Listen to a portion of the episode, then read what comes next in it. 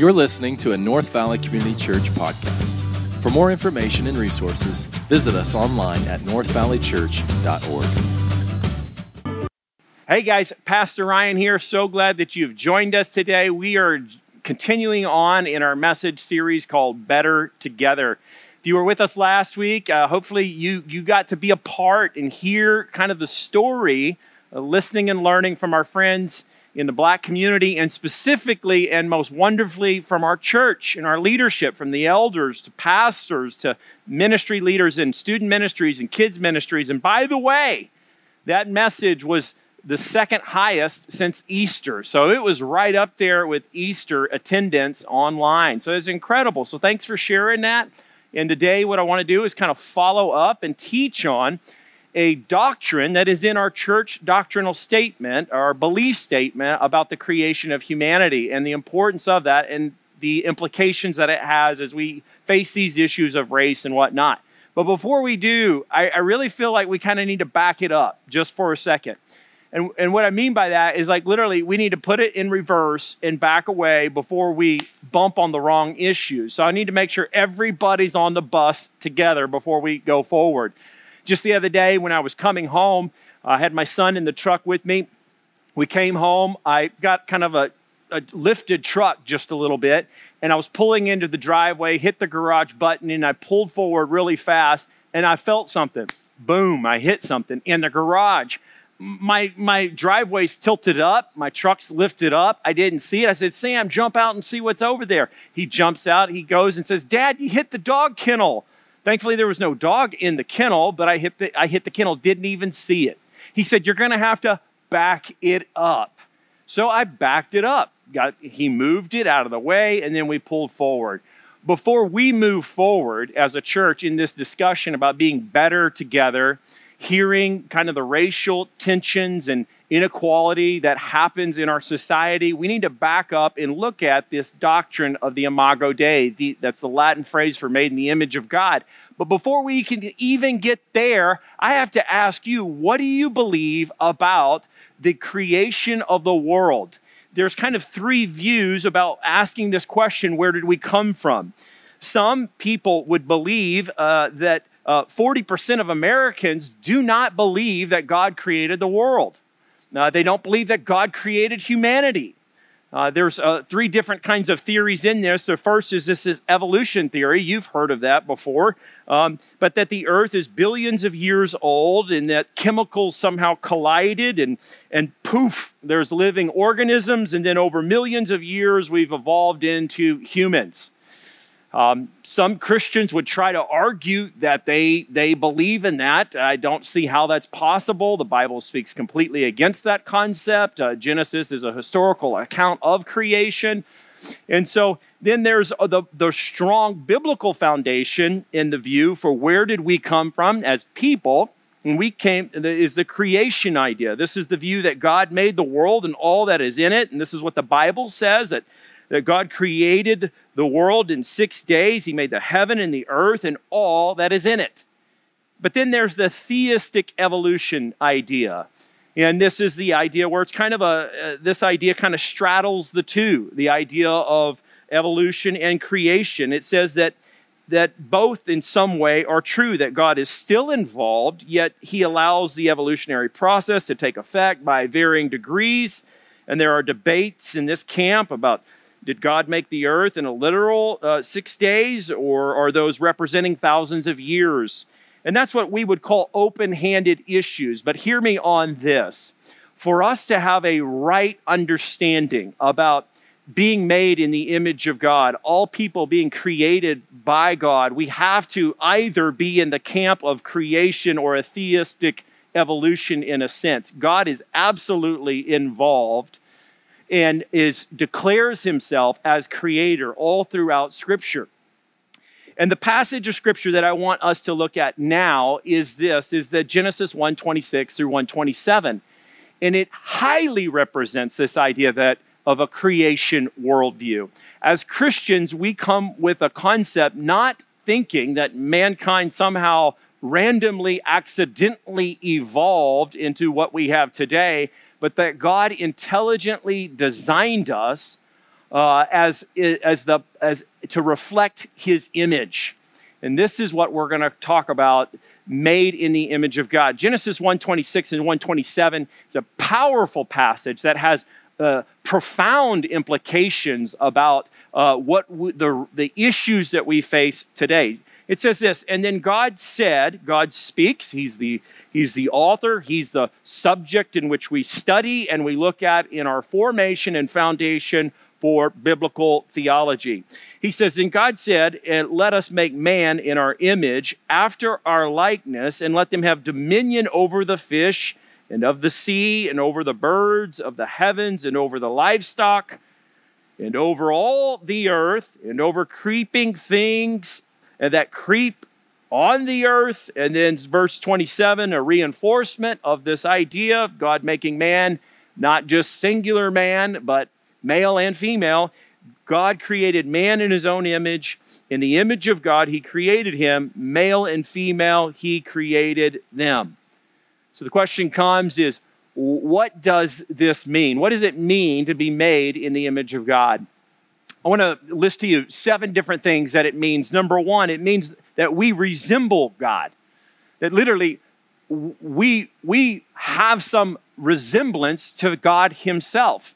Uh, recently, uh, and during this uh, slowdown in our society, I've taken up the efforts of doing ancestral work. And it's very interesting to me as I've kind of looked back into my ancestry roots and seen mo- most of them come from farming backgrounds in the Midwest or out further west in ranches. And if you would look at my great great grandfather, you would see that he looks a lot like my grandfather. There's a resemblance. Back in the South, we say somebody looks a lot like somebody else, a family member, a child looks like a father, or a daughter, or a daughter looks like a mother. You say they were made in the spitting image of their parents. And when we look at the scripture and we ask this question, what does it mean to be made in God's image? We have to understand number one, we resemble God. In the scripture, it says, uh, the Bible says, let us, and that's referring to the Godhead, God the Father, the Son, and the Holy Spirit, actively involved, perfect community, creating humanity. Let us make man in our image and after our likeness.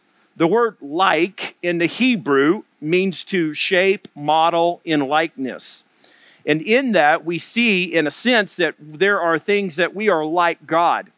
Uh, we resemble God when we act like God. Uh, we share what's called shared attributes. How we are like God, just a couple of different ways, is morally or spiritually or mentally. Morally, when we participate and act loving, we're reflecting God. When we act joyful, we're we're reflecting and resembling our Heavenly Father. When we act peaceful, we're reflecting our God of peace. When we're showing patience or kindness or goodness or faithfulness, uh, we are showing our resemblance to our Heavenly Father. Additionally, in, in, the mental, in, the, in the mental realm, when we exercise philosophy or sciences or technology, we're highlighting how uh, God is one of all knowledge. He's all knowing. And in that, these are shared attributes that we share with God. And this is unique uh, uh, spiritually, too. We are spiritual beings like God. Although we are not a God, we are like God in that we will live one day forever. We can spiritually intercede for our friends, we can pray for others. And this is different than all creation. You're not going to find chimpanzees interceding for other chimpanzees for their, their salvation. This is unique above all of creations. Dogs bark, cats meow, Christians pray, people pray.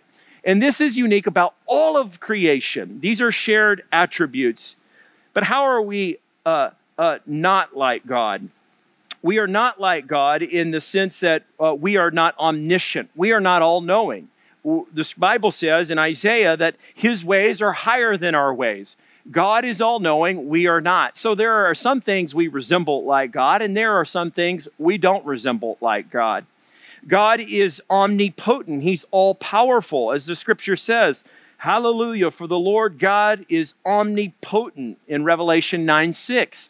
He's all powerful.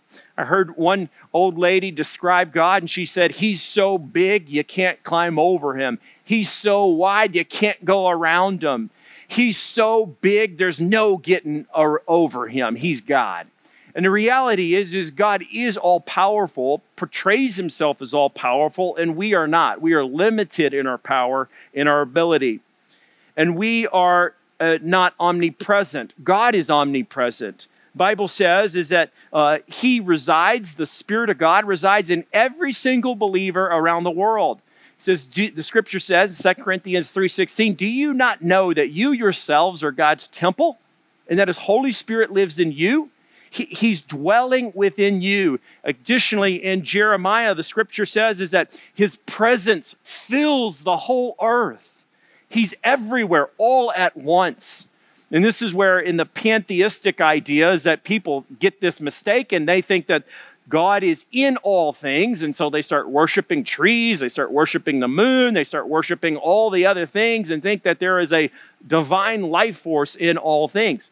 The Bible doesn't portray it like that. God is distinct creator above his creation, and he has placed us, his people, above creation, and which we'll get to in just a minute. But these have profound implications. The idea that we resemble God has uh, cultural implications in that that uh, we should uh, seek to honor and give dignity, value, and respect to all races in society. Why? Because they are made in the image of God. They share in his likeness. Even if they do not choose to follow and believe in Jesus Christ, even if they do not uphold and reflect him very well or represent him, they are still made in the image of God. This has profound implications as well as the idea that we give respect and dignity towards the elderly or the, even the seriously the seriously ill or mentally impaired or or even the unborn child deserves full protection and honor as human beings. This doctrine is core to the Christian faith, and it should inform how we treat other people. We resemble God. Secondly, we represent God. Growing up, I can remember as a kid, my dad would always tell me, son, you represent the Rice family. Today, when you go to school, just remember that. You represent our family.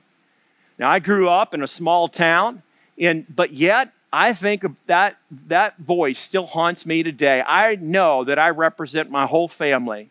And did you know, as Christians, it would probably do us a great deal of good to remember who we represent? The, the statistics say today that 66% of uh, younger people, millennials in our country, say that the number one objection to the Christian faith is hypocrisy.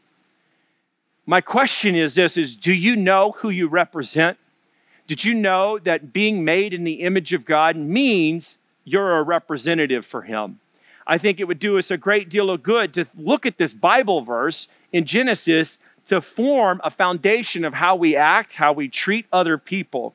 When the Bible says, then God said, Let us make man in our image after our likeness, the Hebrew meaning or phrase would be something more like this Let us make man to be like us, let us make man to represent us. It's important to understand that we represent, and you say to me, Well, how do we represent? What do we represent? all throughout Scripture, there's this uh, strong relationship and what's been called by theologians the missio dei, the mission of God.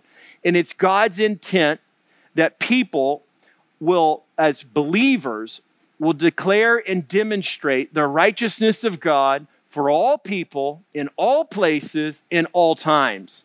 And it's this responsibility that we represent God everywhere we go, every day of our lives. Why? because we were made in his image.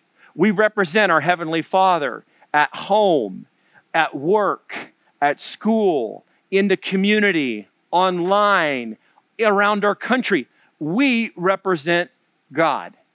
This is why, again, 66% of millennials will say their greatest objection to the Christian faith is hypocrisy. You and I have to take on that mantle and that responsibility. We represent God. How do we do that? In the very beginning in the Bible, in uh, there's a creation mandate. Genesis 1:28 talks about us uh, being fruitful, multiplying, filling the earth, subduing it, and taking charge and responsibility. We have a responsibility as uh, made in God's image to create things, to make things, to fill the earth with goodness and godliness and all that we do, whether it's music, whether it's art, whether it's uh, proper parenting and godly parenting, whether it's reflecting a right marriage for the world to see, whether it's creating things, managing things. We have a creation mandate that we are called to a, a responsibility to represent God for all of creation. Secondly, there's this blessed to bless motif in Genesis chapter 12 where the Abrahamic covenant. When God calls Abraham and tells him that he's going to be a blessing and that he's going to need to bless others as well. God's intent and purpose behind the election of Israel has always been to receive blessing and to give blessing. Psalm 67, the, the psalmist says, May God bless us so that that we might be a blessing for all other nations. This motif, all throughout Scripture, we are blessed to bless, is continual and constant. Like last week, I mentioned this idea of being a pipeline, not a pool. As believers, we have to realize we represent God everywhere we go and everything we do. And we're called to be this pipeline of blessing. Being made in the image of God means that we're His representative. As we experience God's blessings, we seek to bless others continually and constantly. We're blessed to a purpose. The role of uh, Israel was always to be not just a pool of blessing, but to be a, a pipeline of blessing for all other nations. And in the same responsibility for the church, you see this theme continuing with what's been called the Great Commission or the Great Commandments. The idea is that Jesus says that we're to go and make disciples of all nations. We're filling the earth. He says, I will always be with you. I'll be there. We're to love God and we're to love neighbor. We have this responsibility as believers, being made in the image of God, being made in that Hebrew phrase. Uh, the word translation would be something like being made to be like God and represent God in everything that we do. How has our church done in this time? I believe that every single pastor uh, uh, will have to give account, and the ministry leaders, the staff, the elders uh, uh, will have to give account one day for the times in which they served. And I look back over this time period with, since this pandemic has hit, and I ask myself, have we been faithful, Lord, in the great commandments and the great commission? And I want to just share with you some highlights that I would say, yes, we have been faithful in that. We are called as a church, as a Christians, to represent God. Since the, the pandemic hit, we've been doing online Bible teaching four to six times a week through Facebook Live, through our kids programs, youth programs, main adult services. We've launched additional online services just so that people would have more options to engage. Bible teaching, worship music, God honoring, uh, Jesus glorifying ex- worship experience. We've done this and we've seen thousands and thousands of people join online to see at some point or another these messages and this music. Additionally, I've taken on the effort and having uh, written with help in our church over 50,000 words of devotional content so that we can get Bible teaching out and provided um, more than 22 weeks of devotional commentary for the Ephesians series. You've got to understand when you financially invest and when you're participating with North Valley, we have got always got to work hard to make sure Bible teaching and gospel centered music and message gets out into our world because we represent God. Additionally, uh, we uh, sent out word and we touched base with 8,000 uh, homes in our neighborhood just to let them know hey, we are in this community and for the community.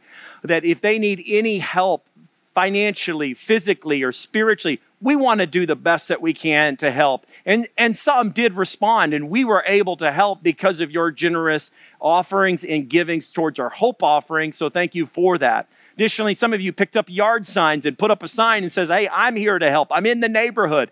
Additionally, we, we launched this food drive to help our, our brothers and sisters in Christ in the Navajo Nation. We are, we are representing Jesus Christ. Our church is doing that, but each one of us has room to grow. We got to continue to do this together.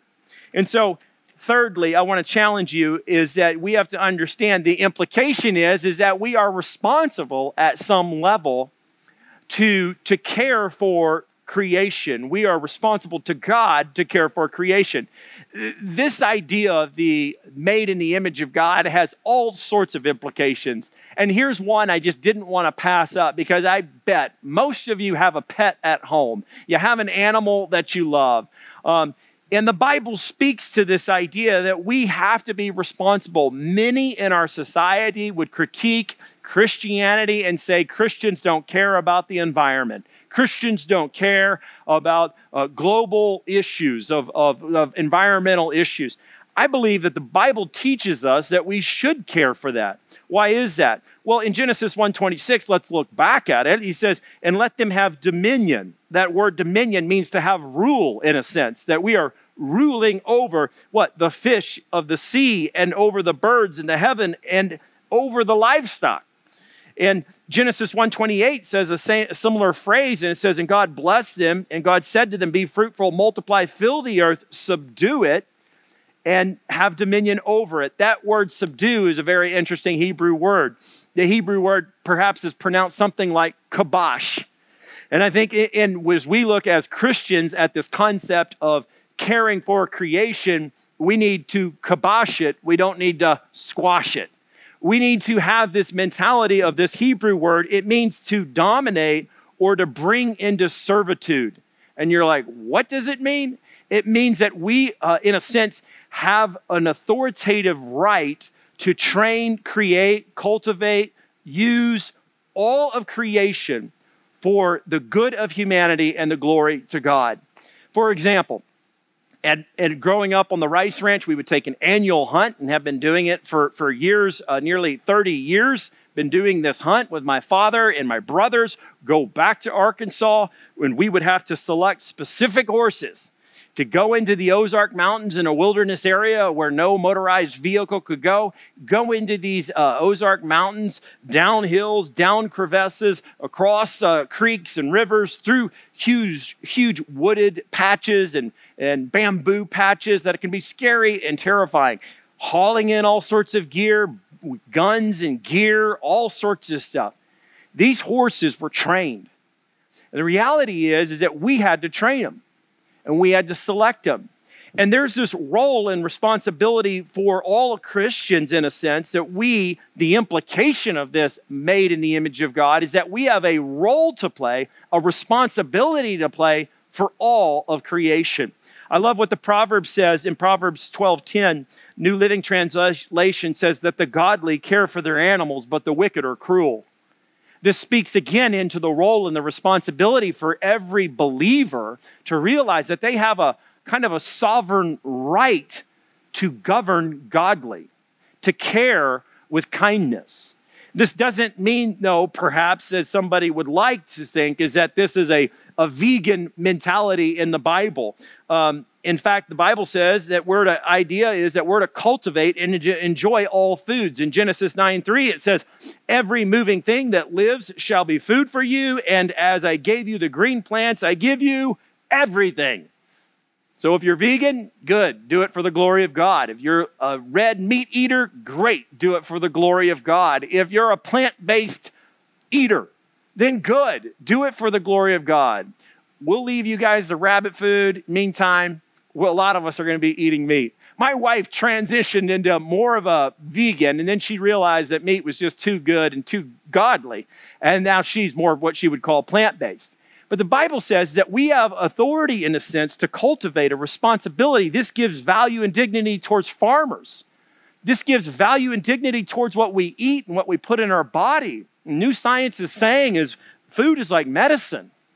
And, and we have a responsibility, not just in one little area of life as being made in the image of God, but in all areas of life. We are representatives, we are responsible. Additionally, this, this idea of being having dominion or having this kabosh, this responsibility uh, in the Hebrew, also means is that we're to care for the earth. And you say, like, what do you mean? like care for the earth. Genesis 1:31 says this is that God created everything and then said it was very good. If God created everything and it's very good, then why wouldn't we do very good towards our earth? Some Christians would say as well, when God's going to return one day, he's going to purge the earth with fire and uh, destroy everything and rebuild it.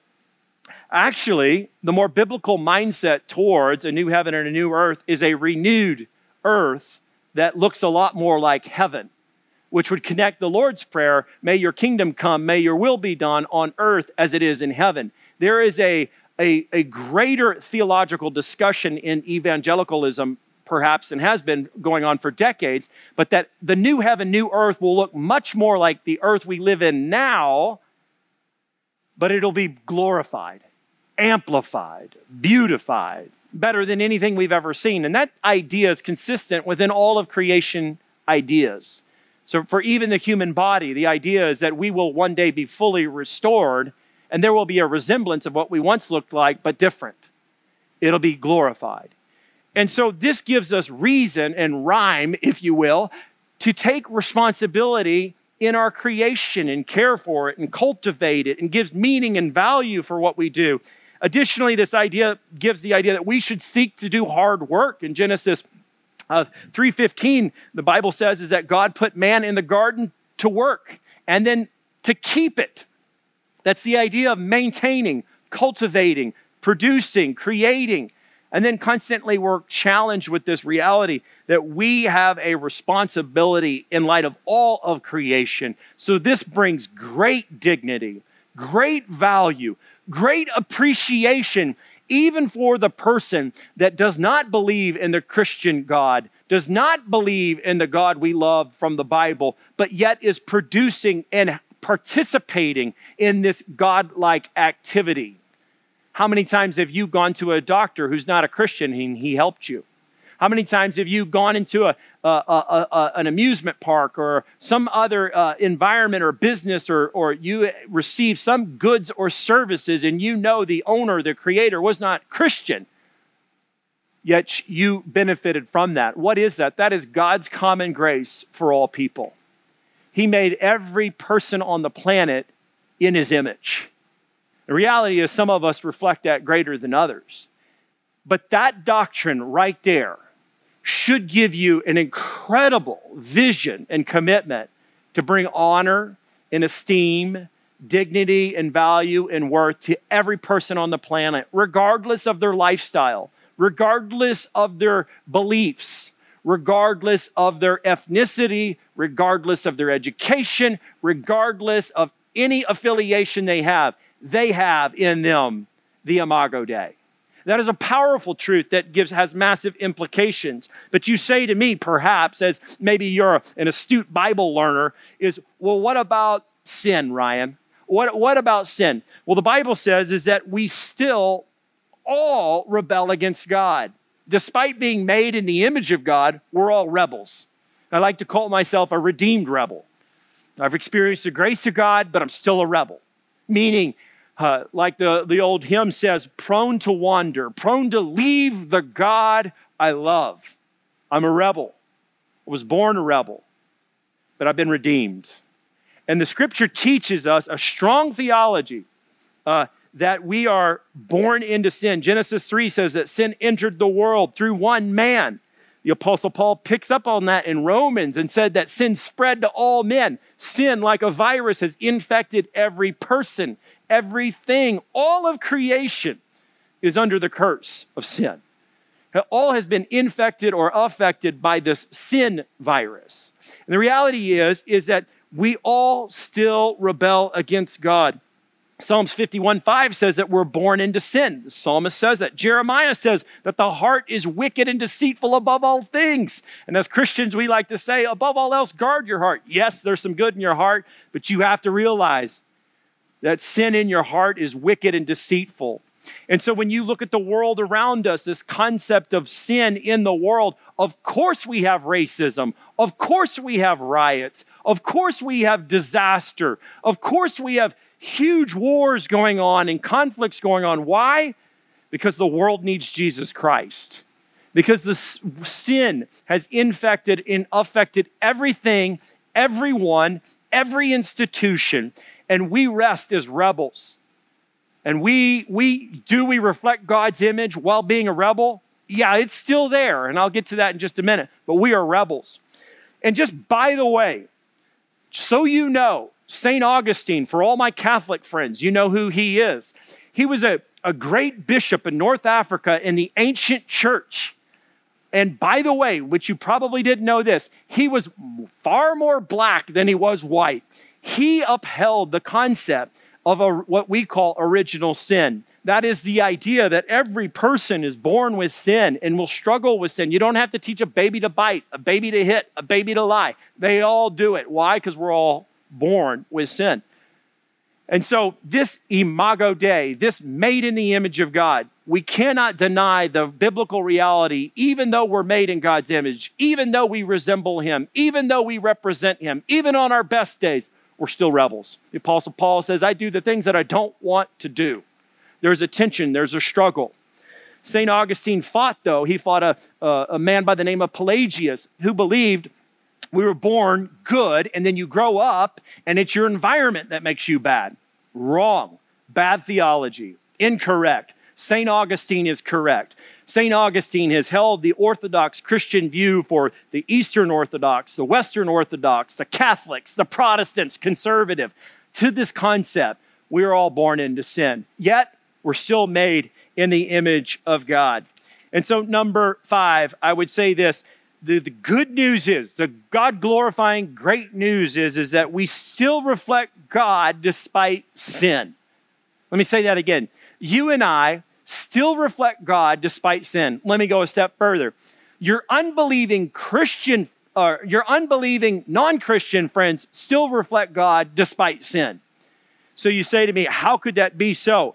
Well, in the Old Testament, after the fall, after sin had entered the world, um, we have uh, it found in, in Scripture that after the fall and the flood, God gives Noah the authority, follow with me here, he gives him the authority to establish the death penalty. And you think, oh my goodness, that's crazy. Yes, yeah, he does. Capital punishment actually has a biblical basis, just so you know. He says this Whoever sheds the blood of man, by man shall his blood be shed, for God made man in his own image. In other words, God has such a value, such esteem for mankind that there is no there is an absolute zero tolerance for taking the life of another person. This is why injustice, uh, we long for that in our hearts because God put eternity in our hearts. And when we see injustice, we hate it. And when it comes to taking the life of another person, the Bible says, is that we are made in God's image. You cannot do that. And additionally, in the New Testament, that this idea that we still reflect God's image despite sin is there. James, the Lord's brother, said that it was wrong that Christians should speak wrongly about others because every person's made in the image of God. So, this idea do we still reflect God's image despite sin? Uh, yes, we do. Imagine if you were to look into a mirror and you're looking at the mirror and you see a great reflection of yourself but then somebody comes up from behind you real quick and hits with a baseball bat the mirror, and it, it just shatters. But it still stays in place at some spots, and you look in the mirror, and your reflection is hard to recognize. You can't hardly see yourself anymore very clearly. That's the idea with sin. The more sin that you have in your life, the more defaced the image of God is in your life, the more hard to see it is there. Uh, famous theologian Charles Ryrie once said that the image of God is defaced, but it's not erased. You see, the more godly we become, the more holy we live, the more Jesus centered we are, the greater reflection that we are of Jesus Christ. And so, we must realize that the good news is is that we still reflect God's image despite sin. But number 6, we can recover God's image in our own lives. Let me say that again. You and I as believers can recover God's image to greater levels of clarity. uh, uh, in our own lives. It, it would be like moving from black and white to color TVs. You can see things more brightly. There is that possibility, there is that biblical reality. I think of my grandfather who, over time, became more and more godly, more, more and more experiencing God's uh, faithfulness and His mercy and His love. And I saw that in his life, and it, it powerfully reflected the love of God in his life. So, how can we recover God's image in our lives more so? First, you have to understand there's kind of two parts to this. There's one part is the recovery on your end. That means it's uh, uh, other theologians have called it active sanctification. It's the idea that you can recover, you can reclaim more of God's image in your life by doing something. In Colossians 3 9, it talks about being renewed in the knowledge after the image of its creator. He says, uh, the Apostle Paul writes to the church in Colossae and says, put on the new self. You've got to do something. You need to put on, in a sense, take off the old, put on the new live, act, pursue godly behaviors, godly activities, such as immersing yourself with God's word, surrounding yourself with godly people and godly counsel, giving God glory and praise through your worship and prayer. And so we can do this. We have one part on our side. If we never pick up a Bible, if we never go to church and participate in ministry activities and worship with other believers, the reflection isn't as great. The image is not as powerful. And so we have a responsibility as made in the image of God to recover, to reclaim uh, the new self, being conformed after the image of our Creator.